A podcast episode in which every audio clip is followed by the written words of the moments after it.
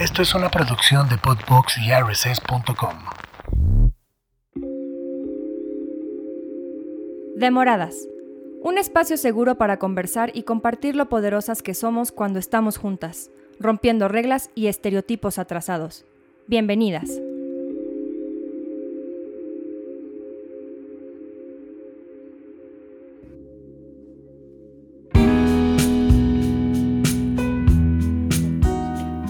Hola a todas y a todos y bienvenidos a un episodio más de este su podcast de Moradas.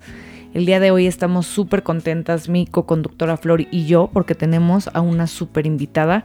Ella es Indira Kempis, una mujer que personalmente yo admiro muchísimo, pero bueno, les voy a contar un poquito más de ella.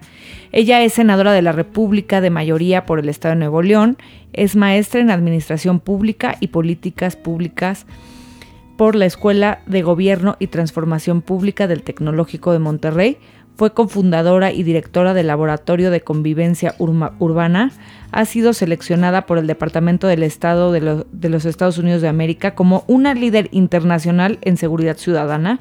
La red juvenil viral de la cual es cofundadora recibió el reconocimiento del Banco Mundial como una de las prácticas más innovadoras de participación juvenil a nivel global. Es ganadora del premio Obras CEMEX por el proyecto Calle Morelos en sus categorías nacional e internacional, así como el Premio Nacional de Desarrollo Urbano de la Secretaría de Desarrollo Agrario, Urbano y Territorial. Promotora social AC la reconoce en su libro México Cree como una de las mexicanas con liderazgo social que contribuyen a la transformación de México. Es coautora de tres libros, Derechos Humanos y Seguridad, compromiso ciudadano y de grande quiero ser mexicano. Escribe para diferentes medios de comunicación locales e internacionales. Y es conferencista internacional en diseño, planeación y administración urbana. Cuenta con experiencia en la función pública desde los consejos ciudadanos. Actualmente tiene Actualmente también coordina la mesa de líderes en la Asociación Nacional de Egresados de la Escuela de Gobierno y Transformación Pública del Tecnológico de Monterrey. Antanas Mosuk, exalcalde de Bogotá, Colombia, la define como coherentizadora.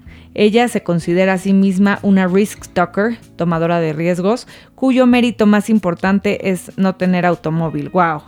La verdad, este, eres una mujer que admiramos por eso y muchas cosas más. También eh, cabe mencionar que, que, estás impulsando muchísimo el Bitcoin y las criptomonedas en México, que eso a mí se me hace que es este es fundamental y que ya es momento y así que te lo agradezco y estamos muy contentas de tenerte por aquí y también aquí con Flor. Sí, estamos muy contentas, además de muchos otros temas que vienen muy, muy ad hoc a lo que hablamos en este espacio, ya teníamos tiempo queriendo tenerte y ya por fin hoy estás aquí, así que bienvenida. Ay, me encanta, me encanta estar con ustedes porque reconozco el trabajo que están haciendo también para que cada vez más mujeres comprendamos por qué y para qué estamos juntas en colectividad, pensando en un país en donde seamos cada vez más protagonistas y tengamos estos pisos parejos de derechos y libertades que pienso es realmente el futuro de, de México y del mundo. Así es. Y fíjate, te voy a contar cómo se llama este episodio. Y es algo que, que, que lo retomamos de una publicación tuya. A ver si te acuerdas de cuál. a ver. Se llama Que nada nos ate. Ah, sí. Bueno, es una frase de hecho de, de María Elena Chapa, una gran feminista de Nuevo León, de las primeras que dijo que nada nos sujete, que nada me ate. Y, tiene que ver con esta, con esta lamentable sumisión en la, que en la que vivimos por la cultura machista y que hemos estado trabajando para deconstruirnos, para autoeducarnos, para comprender un mundo con mucha mayor equidad y perspectiva de género, que eso no lo teníamos hace años y que gracias a la lucha histórica de mujeres como María Elena, que son un ejemplo de esa insumisión me declaro insumisa, decía María Elena. Entonces, es prácticamente lo que, lo que hemos hecho quienes nos revelamos a nuestro contexto, nuestro entorno, pero que además de revelarnos, sí le damos un sentido de causa, de hacia dónde queremos ir una vez que nos hemos eh, quitado de encima todo aquello que nos ata. ¿Y cómo es que Indira sabe de niña hacia dónde quiere ir, no? Porque estoy segura que si le hablaras hoy a esa niña eh, que eras, estaría súper orgullosa de lo que has logrado, porque es, este, es de valientes hacer lo que tú estás haciendo. Así que, ¿cómo es que nace en ti este sueño de, de ser quien hoy eres?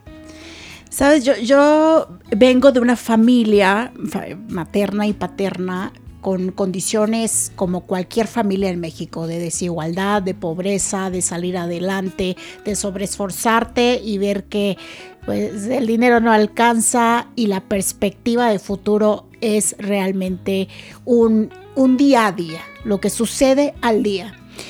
Pero tuve el, y tengo el gran privilegio de tener a mamá y papá como las primeras personas que deciden también romper sus propias barreras. Entonces mamá decide estudiar en un momento en que las mujeres no estudiaban, se casaban automáticamente, porque para eso nacieron, eso nos han dicho, que, que nada más para eso en esta cultura eh, pero mamá rompe esas fronteras y dice, yo quiero ser la primera mujer que estudia de mi casa. Y no solamente que estudia, que quiere ser científica.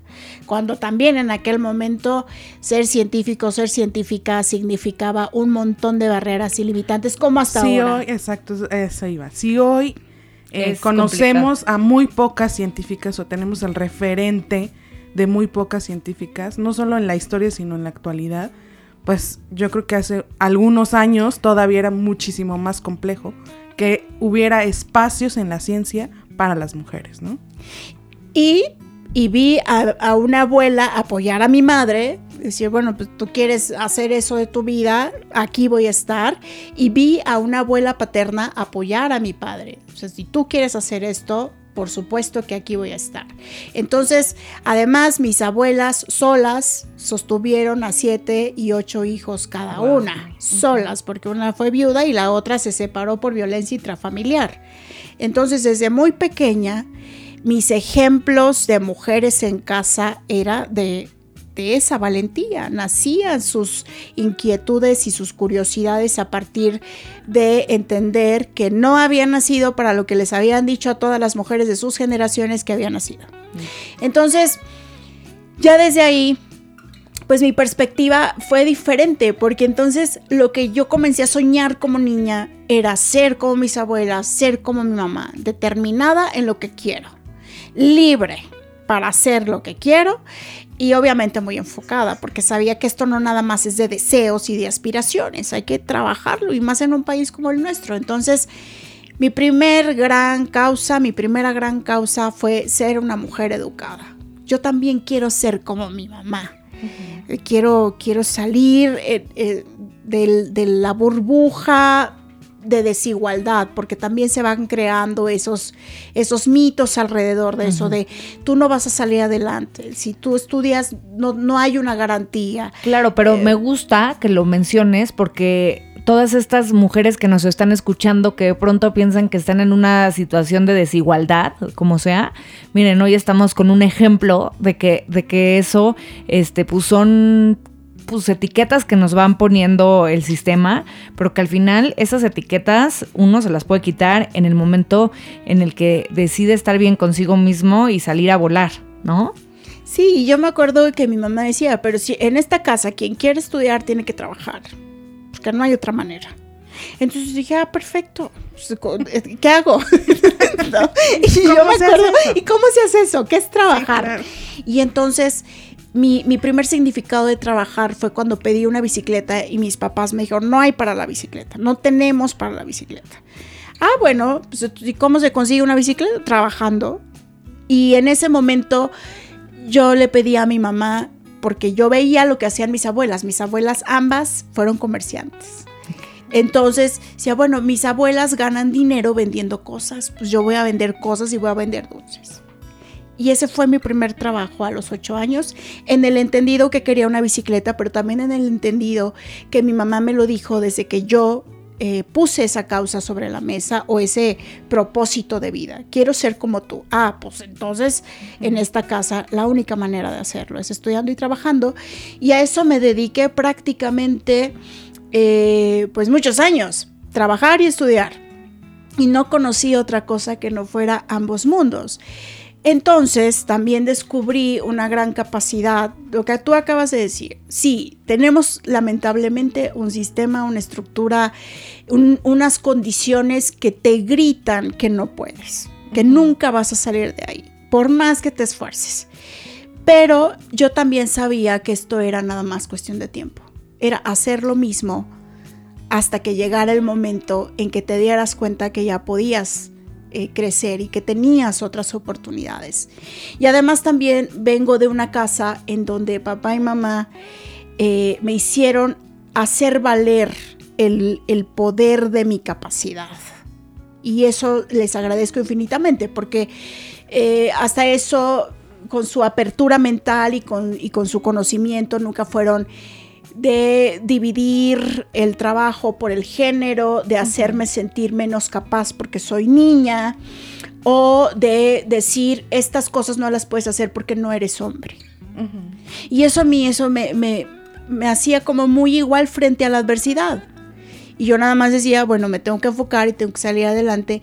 Entonces, esa niña en realidad, ahora que lo veo en esa perspectiva, pues estaba imitando lo, de sus, lo que sus abuelas y lo que su mamá principalmente le estaban mostrando de un mundo que sí es difícil, es adverso, nadie la tiene fácil, pero, pero, tú tienes la capacidad y no importa que seas hombre o que seas mujer, Claro. no hay una diferencia, eres la misma persona. Claro está que cuando sales al mundo Sí, es Pues sí. distinto, sí, sí. Sí, sí, es distinto. Y entonces dije, pues sí hay diferencias también. Sí, sí las hay, claro.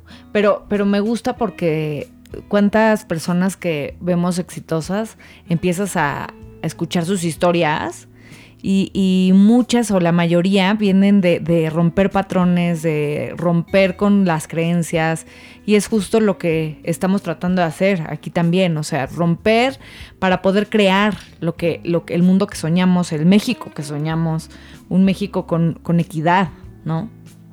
Sí, pero que muchas veces, como, como ya mencionabas tú, aunque las condiciones o en general el sistema te grita que no vas a poder, que no se va a poder, también como eh, mirar que rompiendo estos estereotipos y solamente rompiendo con estos eh, cascarones, como también decimos aquí, es como podemos lograrlo, ¿no? O sea, es también, como ya decía, si no tomas el riesgo, porque también es un riesgo, si bien te lo enseñaron en casa que todos éramos iguales, pero sí, saliendo de casa no es lo mismo, ¿no?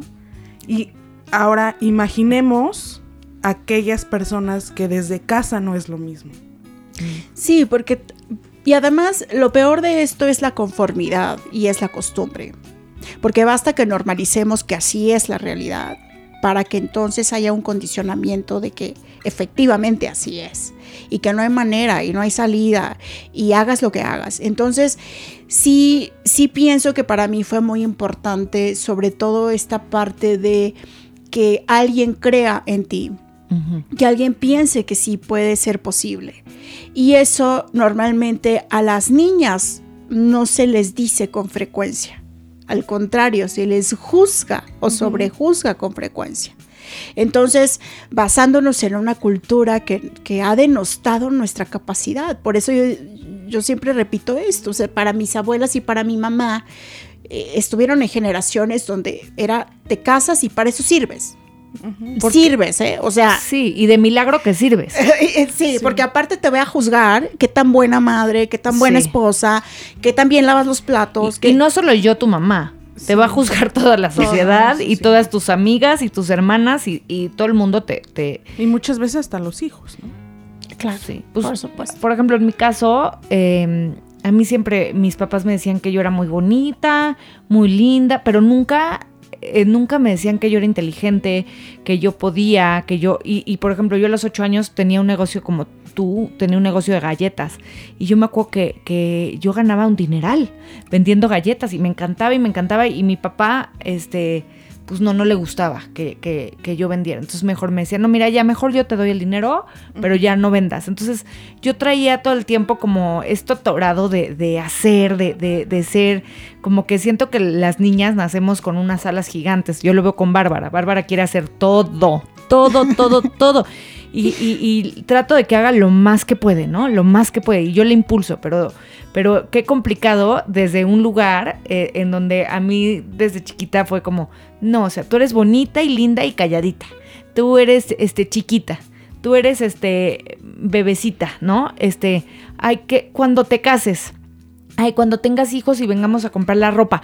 Pero, ¿por qué nadie creía en, en- en mi capacidad de poder este, existir, ¿no? Y, a fuerza tener que tener un hombre para poder valer. Sí, y eso es muy frustrante, porque ya después igual sales, sales al mundo real, al menos en mi caso, de, de- de mamá y papá que sí tenían may- mayor apertura, porque nadie nace siendo feminista y nadie nace sabiendo qué es la perspectiva de género en la crianza, eh, en, en una familia o de Sí, la no. infancia. Se hace y, se ha hecho cada vez más con educación y conocimiento, información. Pero en su momento, hace algunas décadas, pues esto no era normal, no era común. Entonces sí, cuando sales tienes un umbral de tolerancia altísimo, porque entonces comienzas a dejar pasar un montón de detalles y micromachismos y cosas que sí son graves o que se hacen graves conforme pasa el tiempo, pero que de cierta forma es toléralo, aguántate. Porque si no lo haces, entonces de ser la niña que necesita protección, un hombre este, que es débil, entre comillas, pasas a ser agresiva, mandona, gritona, Sí, este, exagerada. Loca. Sí. Loca. Histérica. Y, y- Histérica. y- y- y es muy difícil existir en dos polos en donde no cabes. No cabes. Y son estereotipos. Y es una cultura encima de nosotras que vamos cargando. Entonces, cuando no te pasa lo de, bueno, ya me conformo, este es mi estereotipo, soy la niña de casa y de papá y mañana me voy a casar y voy a tener hijos. Ok, perfecto. Cuando no soy eso, entonces soy lo otro y, y casi, casi como inspiro terror y miedo porque estoy eh, siendo demasiado irreverente o demasiado rebelde con una cultura que me han enseñado que finalmente también eso es lo que hace que tengas un nivel de tolerancia alto. En, ambas, en ambos lados, ¿eh? Mi nivel de tolerancia por decir, ok, sí, soy eso, ya se acabó, no quiero discutirlo. O mi nivel de tolerancia de, no soy eso y quiero discutirlo. Y, y- y bueno, también voy a tener que dejar pasar algunas cosas. Entonces, me parece que ahora estamos en un momento histórico, civilizatorio, de decir, no permito como mujer que esa carga cultural le esté cargando yo y le esté cargando sola. Entonces, ya pasando a, esa, a, esa, a ese otro momento, cuando comienzo a tomar decisiones personales, por ejemplo, hacerme activista. Y entonces sí comprendo que mi, mi rol como, ya no solamente como esta rebeldía personal, sino como, una rebel, como ser parte de una rebeldía colectiva, me comienza a generar otras reflexiones de por qué las voces de las mujeres son menos valoradas en el mundo de lo público que las de los hombres. ¿Por qué en una mesa es más fácil que se siente un hombre a que se siente una mujer? ¿Por qué es más fácil que le den la voz a un hombre que a una mujer? A la hora de... Y, y regresándonos como un poquito en lo que decías, creo que, eh, que ese es un poquito de la respuesta, ¿no? Porque muchas veces el miedo que tenemos las mujeres a que nuestra voz se escuche hace que justamente nos conformemos, como ya decías, eh, con ser ese estereotipo o con dejar pasar en este otro lado ciertas cosas. ¿Por qué? Porque también, eh, y muchas veces lo he compartido, y considero que el mundo y todos los espacios están hechos y creados por hombres. Entonces las reglas del juego Sí. siempre están hechas para los hombres, ¿no? O sea, las mujeres tenemos que adaptarnos a jugar con esas reglas. Entonces nuestra voz se vuelve o, o nos han hecho creer que no es importante, porque entonces si la dices te conviertes en esta otra parte. En ¿no? la otra parte, Ajá, completamente. Exactamente. Sí, pues a, a mí me, me pasó muchas veces que, que incluso... Que, ¿Qué, que- qué que son fuiste? historias- ¿Cómo fuiste catalogada? A ver, historias de todas. De todas. Pero de la, de una de que sí me acuerdo que fue una anécdota que me marcó, fue una vez que a mi mamá le dijeron que yo estudiaba en el TEC o, o que me había mandado. Para empezar es esto, ¿no? Es te mandan, no hay decisión, te mandan a estudiar. Y que estaba yo estudiando en el TEC para casarme con un hombre rico y salir de pobre. Y entonces yo me acuerdo que a mí me, me, me causaba tanta entre, entre coraje, pero al mismo tiempo inquietud. ¿Qué, qué está viviendo una persona como para tener un juicio así? ¿O qué está pasando en un país? Como para que alguien piense que ser una mujer educada y ganarte una beca en una escuela privada no signifique generarte una mejor oportunidad de vida, sino que signifique inmediatamente, otra vez volvemos al punto original, para lo que fuiste Hecha. hecha. Exacto. Entonces, un mejor lugar, pero para, Pero- para lo mismo, ¿no? Y además ahí tuviste suerte, porque qué bueno que no le fue a decir en esta ocasión, no sé en otra, pero con quién te habrás acostado para poder tener esa beca. Ah, O bueno, sea. pero en la política yo siempre Bueno, digo. Ya te has este, acostado con todo México. Sea, Todos. Es más, exclusiva para demoradas. la exclusiva. La Todos con todos. La exclusiva.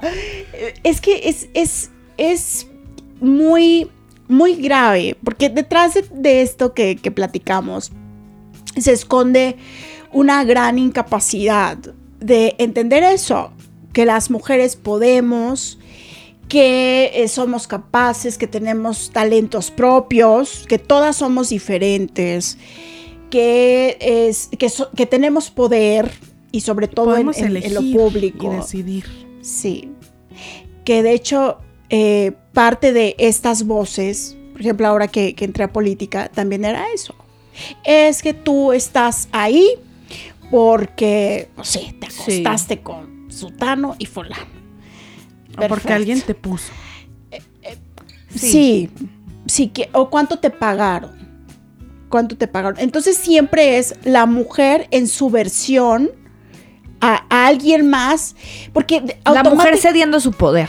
Y porque Nunca podemos tener nuestro propio poder. Es Sí. siempre es responsabilidad de un hombre que tú llegues a donde llegues. Eh, Responsabilidad como sea, sexual, este, de poder, de que sea tu padrino, tú, o sea, pero tú, tú, tú, tú, ¿cómo lo hiciste? O sea, algo tuviste que hacer, pero y es es este en el ámbito político y en el ámbito empresarial y en y las que son actrices y las que son cantantes y por donde sea tenemos este tema del que no se habla nunca, que es este pensar que una mujer llega a cualquier puesto por, porque se acostó con alguien o porque, como dices tú, porque alguien la puso.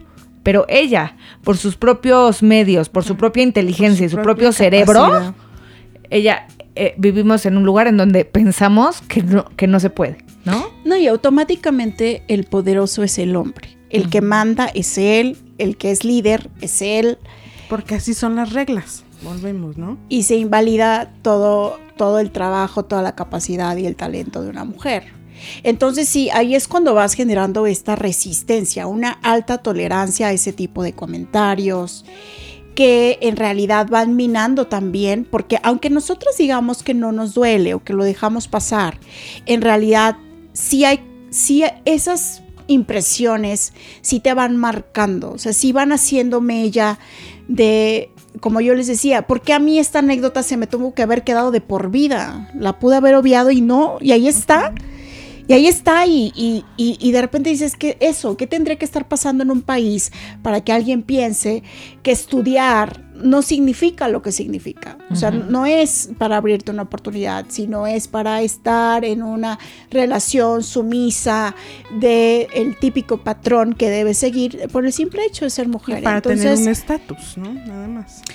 Y, y- y la otra, que, que también es muy importante y que es sobre la diversidad de quienes somos como mujeres. No todas somos iguales. Y, y hemos, hemos encasillado a las mujeres en algunos estereotipos de eh, la güerita tonta, la fea inteligente, ¿no? Este, la gordita simpática. Pero yo creo El- que incluso hasta, hasta el mismo movimiento, y hace, hace algunas semanas, me ha tocado estar en casa y, y he visto como mucha, mucha información acerca del tema, ¿no? Entonces veía yo un video de mujeres eh, afrodescendientes y decían, es que incluso el movimiento feminista no, no habla de mujeres en su diversidad, porque todas hablan de que se conquistó el derecho al voto, pero ojo, esa fecha que tenemos como eh, las sufragistas, ¿quiénes eran las sufragistas? Mujeres blancas, eh, de un estatus económico de tal manera, o sea, no éramos todas las mujeres, ¿no? Y así es como vamos cayendo un poco en lo que dices. Y esa es, esa es una comprensión que a mí me, me ha hecho cada vez más eh, entenderme en este significado de ser mujer. Porque en realidad, cuando yo les digo que, ok, sí, estuve en una familia con decisiones muy femeninas, con una óptica de trabajo, de salir adelante de parte de mis abuelas y de mi mamá, muy clarita respecto a lo que querían para sus hijos y para sus hijas. Pero también por otra parte, en este, en este crecimiento en una sociedad que va haciendo estos límites y poniéndonos estas barreras y estos obstáculos y esta carga, me he dado cuenta que no solamente hay que hablar de, de estas conquistas a través de la mirada de quien va en avanzada, por decirlo así. Y por eso yo en su momento, con todo este, con todo este venir y de, y de venir de trayectoria, también en, un- en algún momento me di cuenta que era una mujer conviviendo con muchos hombres, porque siempre me, me metía a las cosas que se supone hacen los hombres. Estudiaba cosas que hacían, que estudiaban los hombres. Desde pequeña, aunque no era muy buena para el fútbol, yo quería jugar fútbol. Mm. Y, eh, y en el mundo del, del, del, ser lo comerciante. apoyaban. Te sí, lo apoyaban. de hecho tuve un papá este, que, que decía, tú, tú podrías ser muy buena para el judo. Digo, no, nunca lo practiqué, pero hasta me regaló un libro de judo. Ay, precioso. tu Veía esas capacidades en ti. De, de Sí, pelear, claro, sí. el arte de la guerra. Sí. Ajá. Ahora, ahora peleo de otra De manera, que- pero... Sí. Eh, pero, eh, pero sí, sí comencé a estar siempre en un mundo de hombres. Entonces, mi lado masculino, así como mi resistencia a esta cultura machista y mi alta tolerancia, se, se- se hizo, pues sí, muy, muy alta. Por otra parte, también mi, mi, mi lado masculino se, se desarrolló muchísimo. Entonces, de cierta manera, siempre he convivido en grupos donde soy la única mujer o de las únicas mujeres. Cuando comienzo a, que es la política la que me abre una, un panorama mucho más amplio de qué es lo que está sucediendo en nuestro contexto histórico y que también aprendo de estas luchas y de estas defensas que, que se han pasado por el- la, la historia de la humanidad. Comprendo entonces que la perspectiva de género tiene que ser, pues efectivamente eso, una perspectiva y que además no todas somos iguales y no todas vivimos lo mismo y no todas estamos en las condiciones de conversar de las mismas cosas, Ni queremos lo mismo. ni queremos lo mismo, ni buscamos lo mismo. Y ese principio de pluralidad a mí me ha hecho comprender mucho más, porque yo al principio era de las que decía, yo con mujeres no puedo estar. Porque sí lo decía. ¿eh? O sea, me acostumbré tanto a es- estar en Sí, esa... a convivir con los hombres. Sí, que Que te creíste también el cuento que ellos dicen que eh, No mujeres juntas ni difuntas. ¿no? no es que no se puede. Sí. Con ellas no se puede Son trabajar. conflictivas. eh, eh, qué desesperante, hablan Hormonales. mucho. Sí, este, una vez al mes no la soportas. Sí, sí, claro. Me la creí, por supuesto, me creí ese cuento. Y a mí lo que me desata, que es la política, lo que me desata es esta, esta parte no trabajada en mí, pero que sí muy abierta a, ah, mira, pues es que tú también traías un estereotipo de mujer en la cabeza. Claro. Es que la pregunta que nos tenemos que hacer es, pues no, claro que no todas podemos ser amigas, como no todos los hombres pueden ser amigos, ¿verdad? Claro. Pero, eh, pero ¿cómo vamos abriendo este espacio de entender que las mujeres somos diferentes? Y que con ese principio entonces sí vamos a reconocer el talento de cada una y, las, y los deseos y aspiraciones de cada una y tener mucha mayor empatía sobre las circunstancias de cada mujer. Y para mí eso es fundamental para hacer nuevos acuerdos como mujeres. ¿Y en qué momento tú descubres o, te das cuenta? Porque muchas veces así es. No es que lo descubres, es que ya eh, una vez que estás ahí como que caes en cuenta, ¿no? Y dices, ay no, pues como que sí tengo algo de feminista. como que sí, como, que, me sí, suena. sí. Como que me gusta. Sí. Mira que, que en mi activismo siempre acompañé al movimiento feminista, pero acompañarlo de lejos, porque, eh, Sin porque vivimos... como tal. Sí, porque vivíamos una crisis de inseguridad terrible en Nuevo León. eh, obviamente mujeres víctimas de secuestros, de desaparición forzada, en fin, familiares, madres de desaparecidos. Y entonces comprendía en esta empatía que las mujeres viven de otra manera la las violencias. Y por eso también tenemos que hablar de las desigualdades frente a ellas, de las desventajas y de todo este cúmulo de, de- de rezagos frente a lo que sí han monopolizado los hombres, que es el poder. Entonces, a partir de ahí, digo, las acompañaba, siempre he sido empática y me parecía que esta historia mía, porque además yo, yo tuve una mamá muy... Si, si mi abuela separada por violencia intrafamiliar me parecía una incógnita. Sí, claro. Como abuela, ¿por qué lo hiciste? Y de hecho Sí, le hice en una entrada, momento, una ¿no? entrada diferente al abuelo para, que, pa- para no verlo. ¿Sabes? Sí, claro. Eh, pero, pero en un momento en donde yo escuchaba a las otras señoras casi casi decir, no, o sea, una no se, divor- no se divorcia nunca, Sí, claro. te casas para siempre o te, o te juntas para siempre. Y tienes que aguantar todo. O sea, no, es que mi abuela no lo aguantó. Y, y yo escuchaba también que si mi Esta abuela... frase, yo siempre digo, es que cómo podemos, eh, como que un diagnóstico que siempre hago yo, como para ver cómo anda la gente en temas de violencia, es cuántos refranes en tu casa has escuchado, ¿no? Y muchos son por parte de las abuelitas, ¿no? Uno de esos es, el que bien te quiere, te hará sufrir, No sé qué cosa. por ejemplo, ¿no?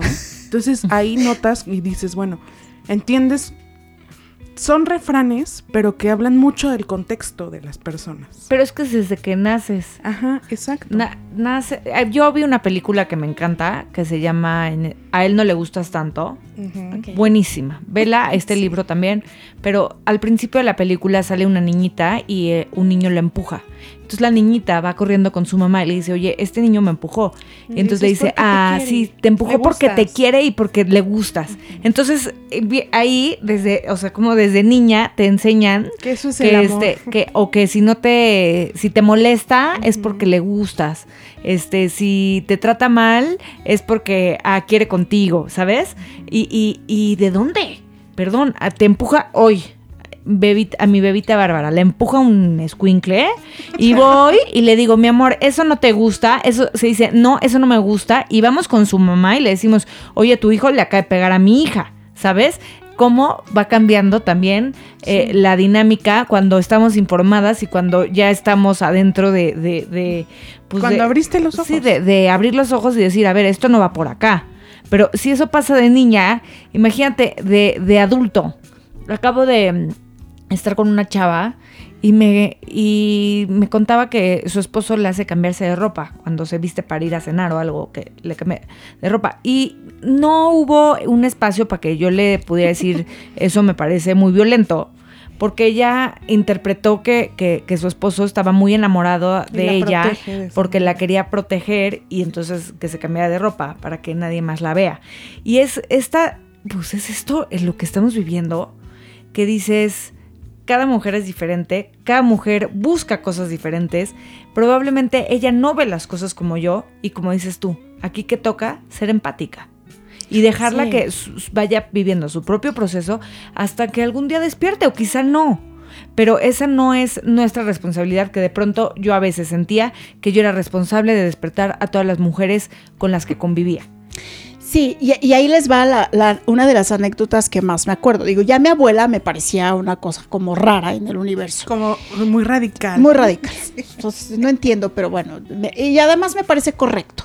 Sí, o sea, si no estás cómoda en una relación, me Sí. parece correcto. Y hasta eso, yo fui una niña bastante madura o bastante adultizada, no sé cómo decirlo. Entonces, incluso me acuerdo cuando mi mamá se separó de mi papá, yo le decía, pues claro, porque ya no te quiere. Entonces mi mamá llorando. Sí, sí, sí. Y la niña, pues, tú, no pues, mucha Sí, no, pues no te quiere, pues no puede estar con quien no te quiere, punto. Pues, Pero Pero así Eh, es.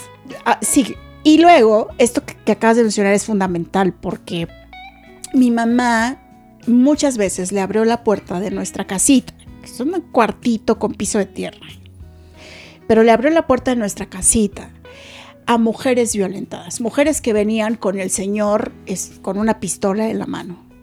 De verdad, eso No, vieron sí. mis ojos. Y cuando se refugiaban en casa con todo y los hijos, y es que viene borracho y y yo veía a mi mamá con una serenidad y una templanza de sí, fulanita de tal, ya sabes dónde está Ujú.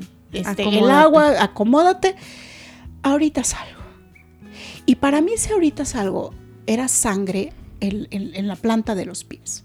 Mi mamá va a salir y hay un señor Con enojado pistola, sí. con una pistola.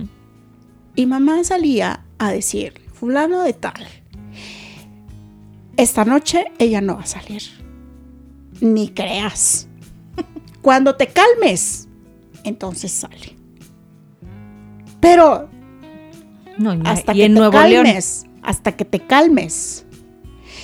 Pero, pero ver a mi mamá tan valiente, tan determinada, y al mismo tiempo después yo me quejaba porque le decía, oye mamá, pero volvió. Volvió con ese señor y es la misma historia Y pasado mañana va a vez". venir y, y- y a mí me quitan mi espacio también. ¿no?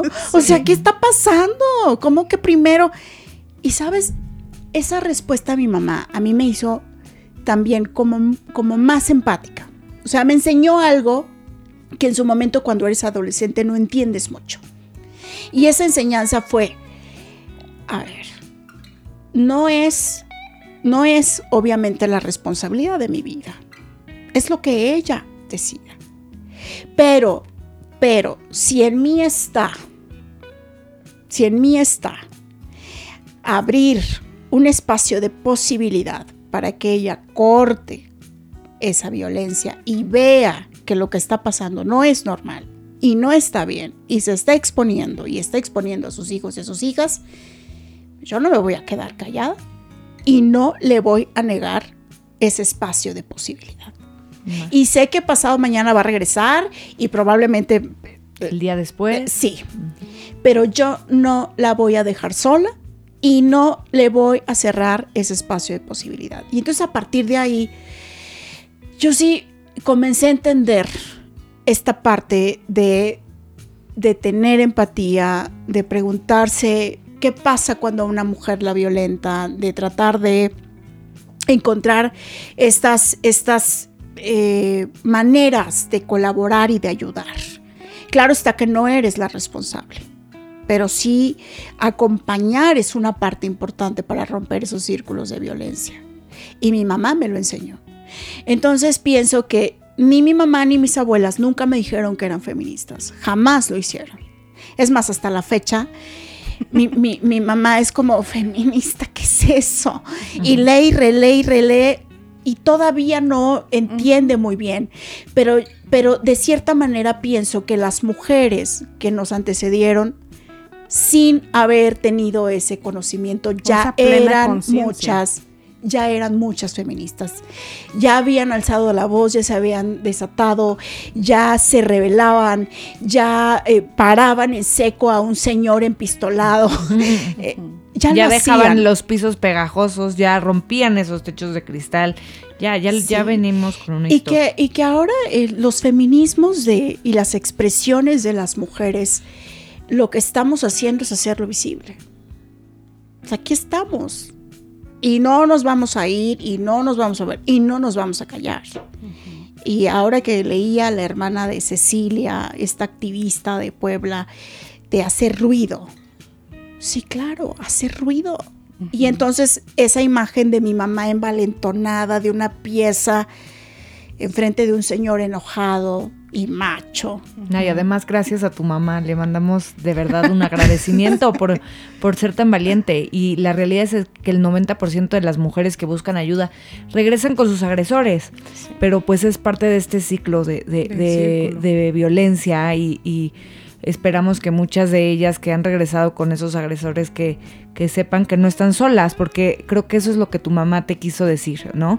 Enseñar a las mujeres que a pesar de que pensemos diferentes, de que Sí. busquemos cosas Sin diferentes, sin juzgar, sepas y sepas hoy tú, Indira, tú, Flor, que no estás sola y que estoy contigo y que te acompaño, este, aunque no esté de acuerdo en, en ciertas cosas, yo te voy a acompañar y no estamos solas.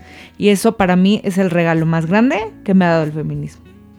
Sí, el, el sentido de la colectividad, eh, esa organización que las mujeres todavía tenemos que trabajar más y practicar más. Yo, yo lo digo en política.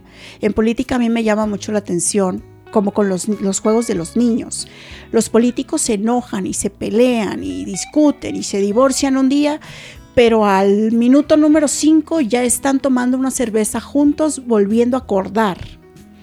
Nosotras, para rehacer el mundo que tenemos miles de años de rezago, la clave está ahora mismo en esa empatía, en esa capacidad de vernos juntas, pese a que no necesariamente tenemos que ser amigas, Exacto. y en la capacidad de organizarnos y de saber que aquí estamos, no importando esa diversidad, esa diversidad y esa riqueza que hay en la diversidad. Entonces, sí, para, para mí ha sido, ha sido clave eh, y cuando tú me preguntas eso, pues yo lo divido en, en esas fases. En una primera fase de acercamiento con los movimientos, por la circunstancia que nos tocó vivir en Nuevo León, o era juntas o era juntas, no había Sí. otra manera. Eh, y luego mis ejemplos en casa muy valientes, muy con mucha claridad de lo que realmente se quería lograr. Y una última parte de ya este esta investigación y este análisis que me lo da la política. Es que la política a mí lo que me dice es, eh, no solamente no estás sola, mira toda la diversidad de demandas, de necesidades, de personalidades O hasta de posibilidades, ¿no? Y de posibilidades, por supuesto. Y es que es una caja de Pandora que tenemos que hacer más visible. Estas mujeres, yo siempre lo digo, en política, son las primeras en salir a la calle. Las primeras en ondear las banderas. Las primeras en depositar su confianza en quien le promete que va a cambiar las cosas. Las primeras en organizar la casa. Entonces, en la política siempre hemos estado. Pero, pero no visibles. Y ese es un siguiente paso que hay que dar. Y a mí la política me abrió esa capacidad de entenderlo, de analizarlo, de investigarlo, de conocerlo. Y obviamente ya después de decir, cuando llegue al Senado, quiero estar en la Comisión de Igualdad de Género. Y ahí estoy, de hecho, ahora. Mira Pero fue una se Me decisión. pone la piel chinita. Sí, porque además en mi recorrido en campaña, cuántas mujeres no conocí de cuántos contextos y problemáticas y de diferentes maneras de ver la vida en esa conversación que muy pocas veces nos damos el privilegio de tener con otras mujeres que son diferentes a una. Pero más allá de eso también, verme a mí como, como alguien que estaba captando toda la agresión, la falta de entendimiento, eh, la falta de una cultura con más perspectiva de género, en donde pues, me ponían en los comentarios eh, violencia digital, eh, fijándose en mi físico, eh, mandándome otra vez a la cocina a hacer tortillas de harina, eh, eh, eh, pensando en que estaba yo ahí gracias a un hombre, porque no hubiera sido así de, de no tener un hombre al lado. Entonces, todo eso a mí me hizo, mm, me impactó, como que me dejó en shock, Y dije, bueno, pues, aquí no hay, no hay más que declararse feminista. no, no se puede no hacerlo. Mis abuelas y mi madre no lo hacen. Pero no lo hacen porque les faltó esta última parte de análisis, de, conocimiento, de lectura. De salir un poco más. Y de, y de entender que el mundo está cambiando. Y entonces, pues sí, cuando yo llegué al Senado, dije, yo quiero estar en la Comisión de Igualdad de Género. No soy la gran erudita, no soy la gran experta, eh, pero, pero me parece que el futuro, el futuro del país va a pasar por estas mujeres. Va a pasar por nosotras, está pasando por nosotras. Quien no lo quiera reconocer así se está perdiendo del gran momento histórico que está viviendo nuestro país. Y de una gran oportunidad de sumarse. Y, y que yo retomo un poco lo que dices y, y lo retomo con una frase que también el, el movimiento ha adoptado, ¿no? Que es lo que no se nombra, no existe. Entonces eso creo que es lo que pasaba con las mujeres en la política, ¿no? Estaban ahí, pero como no eran nombradas, no eran visibles, pues no existían, ¿no? Entonces hoy también eh, quitarnos como esa idea, ¿no? De que eh, la política y la sociedad civil y las colectivas y las organizaciones, eh, sí, ciudadanas, no pueden, digamos, hacer equipo, ¿no? Sumar, porque creo que también ese es otro mito que hay, que no, no, no podemos mezclarnos, ¿no? Entonces, cuando reconocemos a una mujer en el espacio en el que esté, la estamos visibilizando, la estamos nombrando y entonces estamos dando ese espacio y abriéndolo para otras mujeres más. Es muy importante que las mujeres, sobre todo las niñas, las niñas eh, tienen una gran capacidad de tomar referentes o ejemplos para su vida adulta. Y al menos yo me doy cuenta cuando entré, eh, tú escuchabas la palabra senadora y la gente, de por sí con la falta de cultura cívica que tenemos, era cena qué? Que no nada más existen los, los diputados en nombre Ajá. los diputados. No, no, también existen. las- No, pero, pero los senadores. No, también Oye, no me gusta, ¿no? entonces, pero, pero ahora que, que hemos, que hemos hecho un, un gran trabajo, porque sí lo hemos hecho, pues me, me encanta cuando las niñas ya comienzan a decir que quieren ser senadoras, no necesariamente diputadas, porque hasta eso soy la única mujer senadora de Nuevo León. Este, tenemos tres representantes y dos son hombres y soy la única mujer. Entonces, en un momento histórico como este, la responsabilidad es que soy la única senadora del Estado, no hay otra aparte, en el, en el cargo público. me, me gusta lo que dices porque lo dices creo que con la palabra correcta, que es responsabilidad, ¿no? Porque muchas veces también cuando llegamos a estos espacios, se nos olvida quiénes fueron esas mujeres que nos abrieron este espacio y que también es responsabilidad retribuir ese trabajo que ellas hicieron antes para que pudiéramos llegar nosotras. ¿no? Sí, viene el tema también de las alianzas generacionales. Cuando hablamos que todas las mujeres son diferentes, es tenemos que rescatar esa, esa identidad o esas identidades que por mucho tiempo se, se han luchado, que hay mujeres que dieron su vida por eso. María Elena Chapa fue una de, de los grandes ejemplos. Y también eh, con las nuevas generaciones, porque las nuevas generaciones a mí a mí me han enseñado a ser, ya de por sí sentía que era muy clara y muy directa y muy franca. Bueno, las nuevas generaciones eh, casi casi me dicen, ahora ponte un altavoz y que se escuche en todos lados. Porque esa es la manera en cómo como ellas ahora nos están enseñando que debe de haber mayor contundencia, mayor determinación e incluso decisiones que pueden parecer muy radicales, pero que podrían resar- resarcir esos rezagos y esas desigualdades en las cuales estamos. Entonces esa alianza generacional también importa mucho para que entonces comencemos a dar estos espacios y estas, estos tránsitos que son necesarios para un país que ya no puede, ya no puede existir sin nosotras. y que reconocernos también entre nosotras también es, es hacer ruido y es revolucionario, ¿no? Reconocernos las unas a las otras, creo que también es tarea y parte súper importante del día a día que tenemos eh, las mujeres hoy actualmente. Por supuesto, porque nos enseñaron a competir. Cuando yo estaba en la campaña al Senado me acuerdo perfectamente de un momento. Eso era un debate universitario.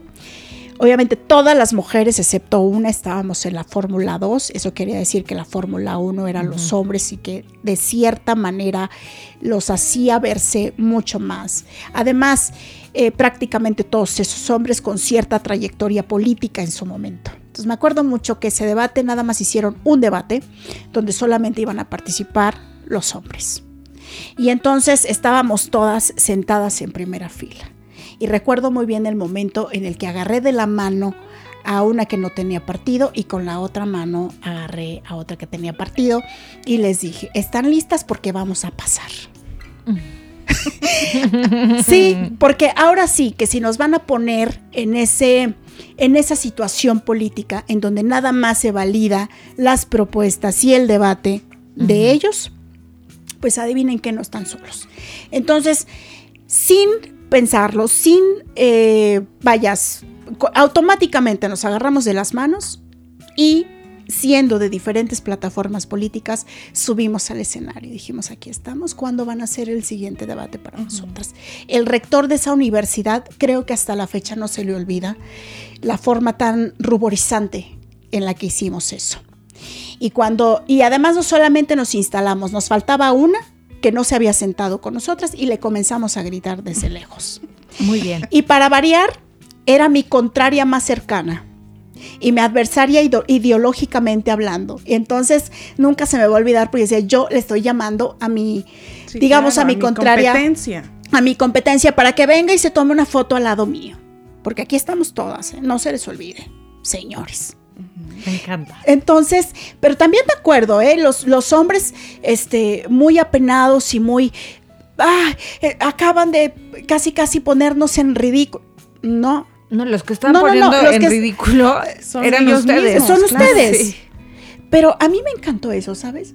Nunca se me va a olvidar ese agarre de manos de no importa en qué plataforma política estamos que es prácticamente la dinámica de la Comisión de Igualdad. ¿eh? Y, sabes qué creo, no importa si tú eres política y tú no, y yo estoy en el ámbito que sea, yo creo que es justo el momento de que nos tomemos de las manos y digamos, aquí estamos.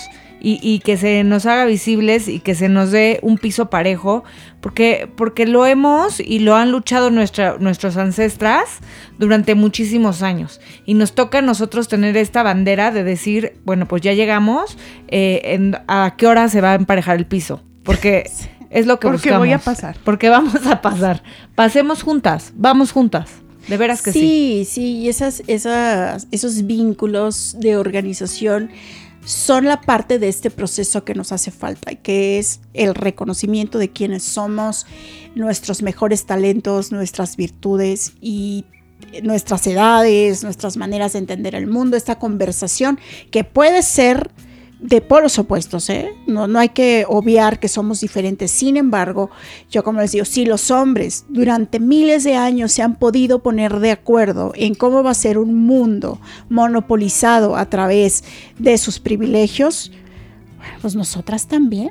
Completamente. Y se nos ha ido muy rápido el tiempo, estamos llegando a la recta final.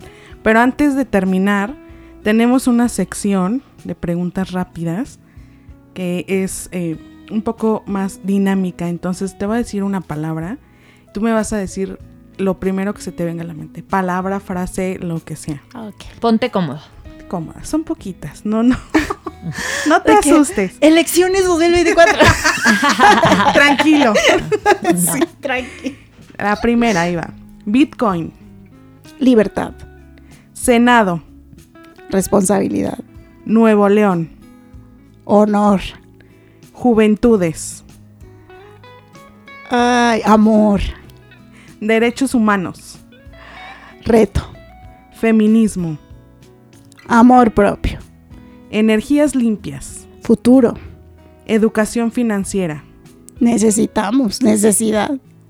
Sociedad civil. Contrapeso. Hogar cariño. Ay, qué bonito, la verdad. Y también en este programa tenemos una sección que se llama Acá entre nos.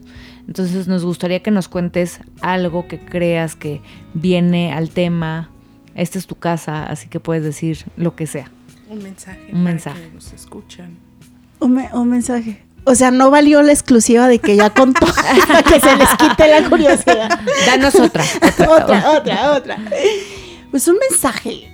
Eh, en este momento tan crucial de la vida del país y del mundo, para mí es muy importante la defensa de las libertades. Y eso comienza con las de las mujeres.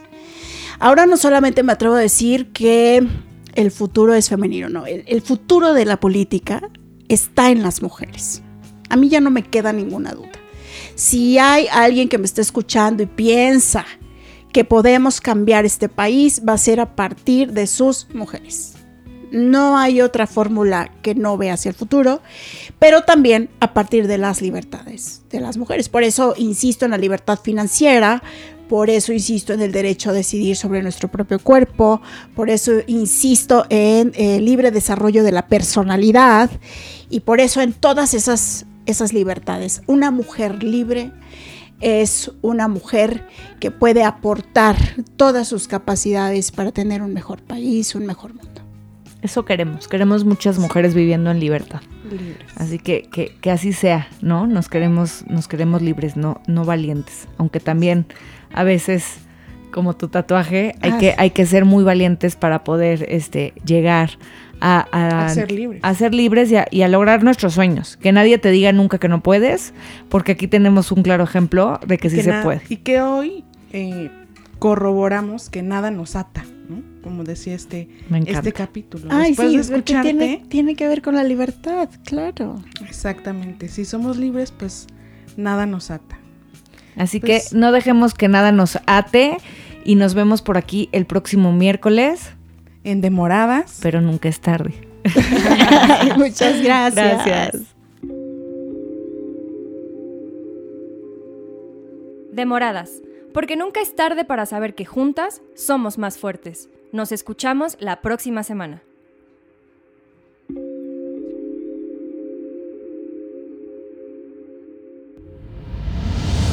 Esto fue una producción de Podbox y RSS.com. Suscríbete y escúchanos en todas las plataformas de podcast.